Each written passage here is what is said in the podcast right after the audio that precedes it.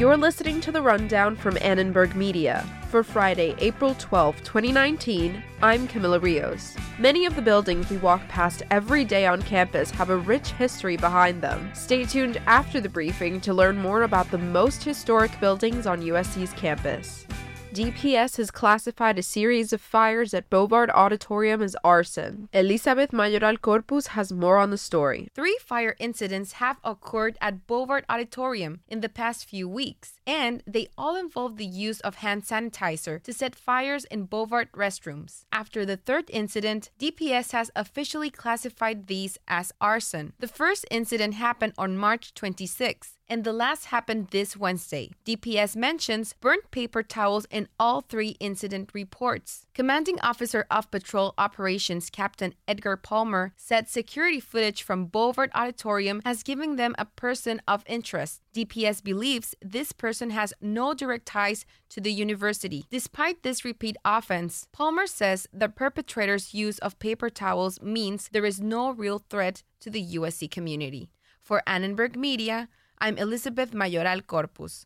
Los Angeles Mayor Eric Garcetti will be USC's 2019 keynote baccalaureate speaker. Jesus Alvarado has more on the story. The USC baccalaureate ceremony and dinner is one of the many activities that lead up to the commencement ceremony on Friday, May 10th. It is an interfaith celebration of recent USC grads as they embark on the next stage of their lives. This year's keynote speaker is a mayor of our own city, Eric Garcetti. He has multiple direct ties to higher education. During his time as a mayor, Garcetti launched the LA College Promise, which serves over 9,000 in getting a college education, many of them whom qualify as first generation. The 2019 baccalaureate ceremony will be held at 5 p.m. on May 9th at Bovard Auditorium, and it will be followed by a dinner at 6:30 on Pardee Way.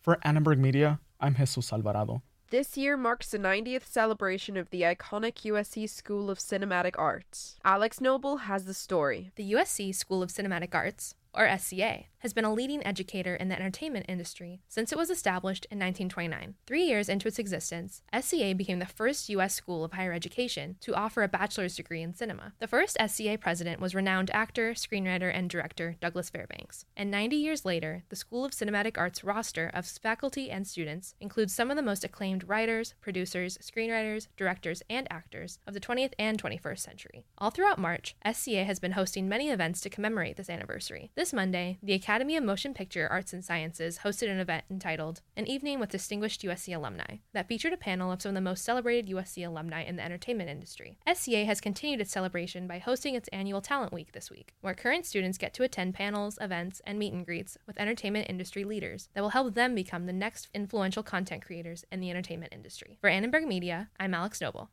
And now we take a look at what's coming up on campus. The Los Angeles Times Festival of Books is coming to USC this weekend. The LA Times Festival is traditionally held on USC's campus, and this year is no exception. The festival will feature speakers, special guests, and exhibitions that are enough to keep any visitor busy for the whole weekend. Admission to the event is free, although some speaker events require free RSVPs. For the complete schedule, visit events.latimes.com slash festival of books. The USC University Chorus will be performing Colors of the World World tonight at St. John's Episcopal Cathedral. This concert will feature compositions from all around the globe including Asia, Europe, Africa, and America. The show begins at 7:30 p.m. and tickets can be bought at the door. And now it's time for Trojan Tales.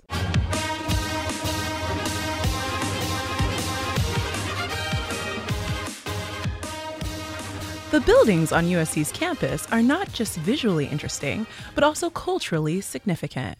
Students walk past some of Los Angeles' historical cultural monuments every day. Here's Helen Arase with the story. The University of Southern California is home to not one, not two, but 13 historical cultural monuments. That's right, and the newest one of them is the original building of the Annenberg School for Communication and Journalism, which was built in 1979. Now, wait a minute. The 70s may seem long ago, but it's not really historical, and if you've seen Annenberg, it doesn't exactly fit in with the architecture of the rest of the campus. My team and I thought we'd go check it out. So, what do you think about this building?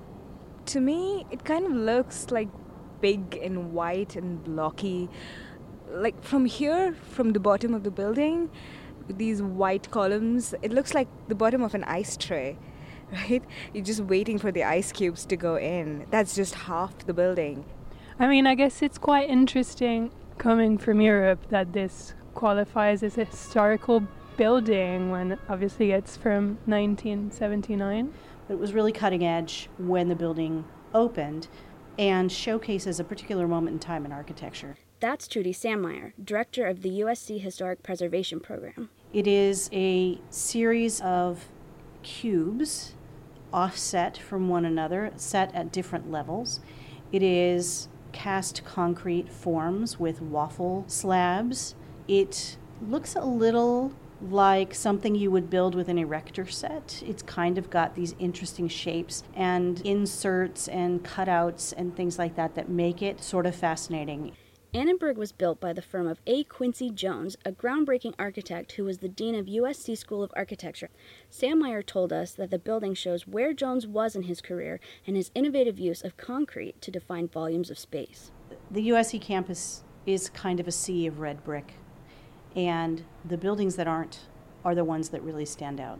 They are the ones that make a statement. So the next time you're walking through campus, take a second to look at this unique building. It's an architectural window into a moment in time when USC was looking to the future. For Annenberg Media, I'm Helena Rase. That's it for this Friday, April 12, 2019. Tune in next Friday. I'm Camila Rios.